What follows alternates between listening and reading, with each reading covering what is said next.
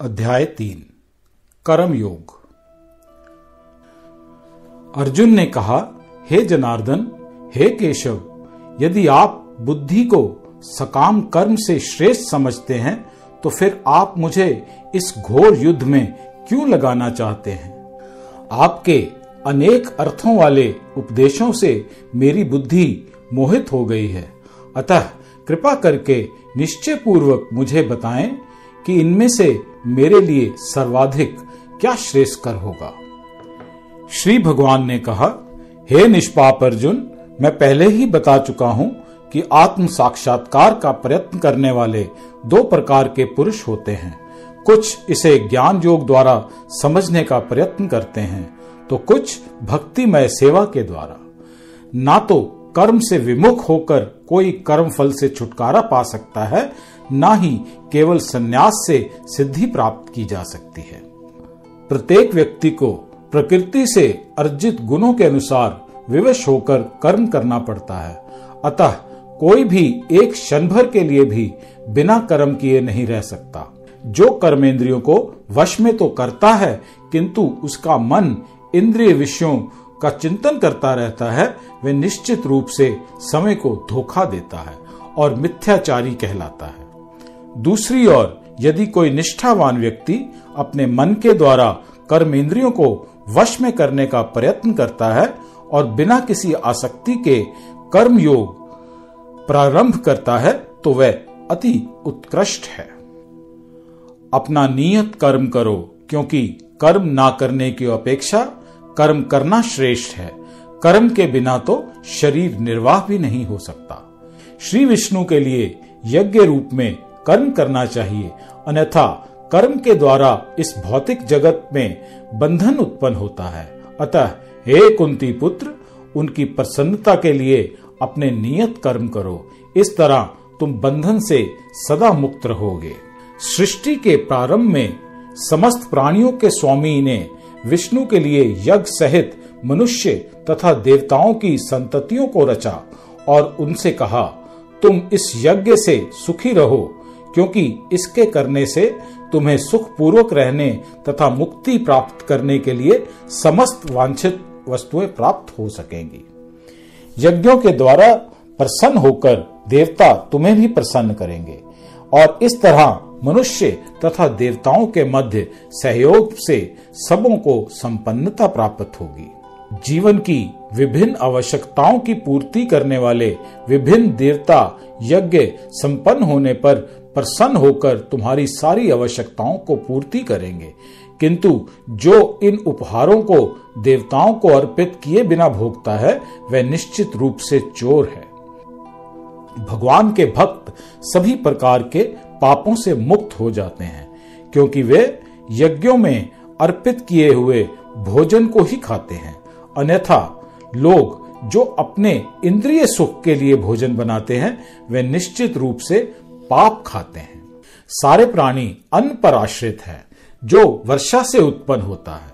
वर्षा यज्ञ संपन्न करने से होती है और यज्ञ नियत कर्मों से उत्पन्न होता है। वेदों में नियमित कर्मों का विधान है। ये वेद साक्षात्कार श्री भगवान से प्रकट हुए हैं। फलता सर्वव्यापी ब्रह्मा यज्ञ कर्मों में सदा स्थित रहता है। हे प्रिय अर्जुन, जो मानव जीवन में इस प्रकार वेदों द्वारा स्थापित यज्ञ चक्र का पालन नहीं करता, वह निश्चय ही पापमय जीवन व्यतीत करता है। ऐसा व्यक्ति केवल इंद्रियों की तुष्टि के लिए ही व्यर्थ जीवित रहता है। किंतु जो व्यक्ति आत्मा में ही आनंद लेता है तथा जिसका जीवन आत्म साक्षात्कार युक्त है और जो अपने में ही पूर्णतया संतुष्ट रहता है, उसके लिए कुछ कर्तव्य नहीं होता। स्वरूप सिद्ध व्यक्ति के लिए ना तो अपने नियत कर्मों को करने की आवश्यकता रह जाती है, ना ऐसा कर्म ना करने की कोई कारण रहता है। उसे किसी अन्य जीव पर निर्भर रहने की आवश्यकता भी नहीं रह जाती। अतः कर्म फल में आसक्त हुए बिना मनुष्य को अपना कर्तव्य समझकर निरंतर कर्म करते रहना चाहिए, क्योंकि अन आसक्त होकर कर्म करने से उसे परम ब्रह्मा की प्राप्ति होती है। जनक जैसे राजाओं ने केवल नियत कर्मों को करने से ही सिद्धि प्राप्त की, अतः सामान्य जनों को शिक्षित करने की दृष्टि से ही तुम्हें कर्म करना चाहिए। महापुरुष जो जो आचरण करता है, सामान्य व्यक्ति उसी का अनुसरण करते हैं। वह अपने अनुसरणीय कार्यों से जो आदर्श प्रस्तुत करता है, संपूर्ण विश्व उसका अनुसरण करता है। हे प्रथा पुत्र तीनों लोकों में मेरे लिए कोई भी कर्म नियत नहीं है।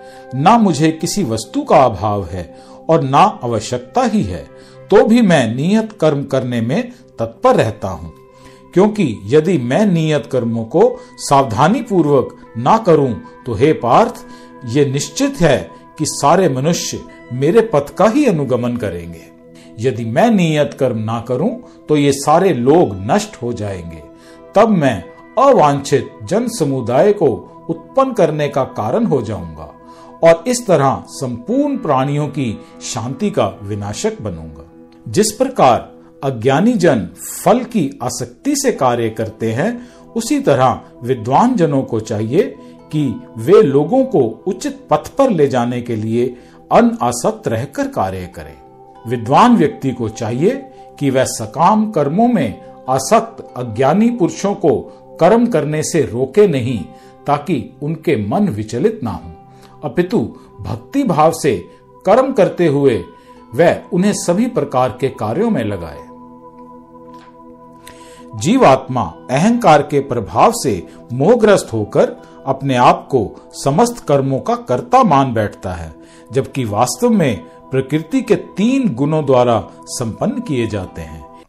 हे महाबाहो भक्ति भाव में कर्म तथा सकाम कर्म के भेद को भली भांति जानते हुए जो परम सत्य को जानने वाला है, वह कभी भी अपने आप को इंद्रियों में तथा इंद्रिय तृप्ति में नहीं लगाता।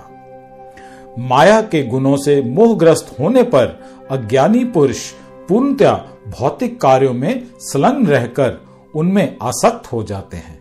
यद्यपि उनके ये कार्य उनमें ज्ञान अभाव के कारण अधम होते हैं, किंतु ज्ञानी को चाहिए कि उन्हें विचलित ना करे। अतः, हे अर्जुन, अपने सारे कार्यों को मुझमें समर्पित करके मेरे पूर्ण ज्ञान से युक्त होकर लाभ की आकांक्षा से रहित स्वामित्व के किसी दावे के बिना तथा आलस्य से रहित होकर युद्ध करो। जो व्यक्ति मेरे आदेशों के अनुसार अपना कर्तव्य करते रहते हैं और ईश्वर रहित होकर इस उपदेश का श्रद्धा पूर्वक पालन करते हैं, वे सकाम कर्मों के बंधन से मुक्त हो जाते हैं। किंतु जो ईश्वरवश इन उपदेशों की उपेक्षा करते हैं और इनका पालन नहीं करते उन्हें समस्त ज्ञान से रहित, दिग्भ्रमित तथा सिद्धि के प्रयासों से नष्ट भ्रष्ट समझना चाहिए। ज्ञानी पुरुष भी अपनी प्रकृति के अनुसार कार्य करता है, क्योंकि सभी प्राणी तीनों गुणों से प्राप्त अपनी प्रकृति का ही अनुसरण करते हैं। भला दमन से क्या हो सकता है? प्रत्येक इंद्रिय तथा उसके विषय से संबंधित राग, द्वेष को व्यवस्थित करने के नियम होते हैं। मनुष्य को ऐसे राग तथा द्वेष के वशीभूत नहीं होना चाहिए, क्योंकि ये आत्म साक्षात्कार के मार्ग में अवरोधक है। अपने नियत कर्मों को दोषपूर्ण ढंग से संपन्न करना भी अन्य के कर्मों को भली भांति करने से श्रेष्ठकर है। स्वीय कर्मों को करते हुए मरना पराए कर्मों में प्रवृत्त होने की अपेक्षा श्रेष्ठतर है। क्योंकि अन्य किसी के मार्ग का अनुसरण करना भयावह होता है। अर्जुन ने कहा, हे विष्णुवंशी, मनुष्य ना चाहते हुए भी पाप कर्मों के लिए प्रेरित क्यों होता है? ऐसा लगता है कि उसे बलपूर्वक उसमें लगाया जा रहा है। श्री भगवान ने कहा, हे अर्जुन, इसका कारण रजोगुण के संपर्क से उत्पन्न काम है, जो बाद में क्रोध का रूप धारण कर लेता है और जो इस संसार का सर्वभक्षी पापी शत्रु है, जिस प्रकार अग्नि धुएँ से, दर्पण धूल से अथवा भ्रूण गर्भाशय से आवृत रहता है, उसी प्रकार जीवात्मा इस काम की विभिन्न मात्राओं से आवृत रहता है। इस प्रकार ज्ञानमय जीवात्मा की शुद्ध चेतना उसके काम रूपी नित्य शत्रु से ढकी रहती है। जो कभी भी तृष्ट नहीं होता और अग्नि के समान जलता रहता है। इंद्रियाँ, मन तथा बुद्धि इसी काम के निवास स्थान हैं। इनके द्वारा ये काम जीवात्मा के वास्तविक ज्ञान को ढककर उसे मोहित कर लेता है। इसलिए हे भरतवंशियों में श्रेष्ठ अर्जुन प्रारंभ में ही इंद्रियों को वश में करके इस पाप के महान प्रतीक काम का दमन करो। और ज्ञान तथा आत्म साक्षात्कार के इस विनाशकर्ता का वध करो। कर्मेंद्रियाँ जड़ पदार्थ की अपेक्षा श्रेष्ठ हैं। मन इंद्रियों से बढ़कर है, बुद्धि मन से भी उच्च है और आत्मा बुद्धि से भी बढ़कर है। इस प्रकार हे महाबाहु अर्जुन, अपने आप को भौतिक इंद्रियों, मन तथा बुद्धि से परे जानकर और मन को सावधान आध्यात्मिक बुद्धि से स्थिर करके आध्यात्मिक शक्ति द्वारा इस काम रूपी दुर्जय शत्रु को जीतो।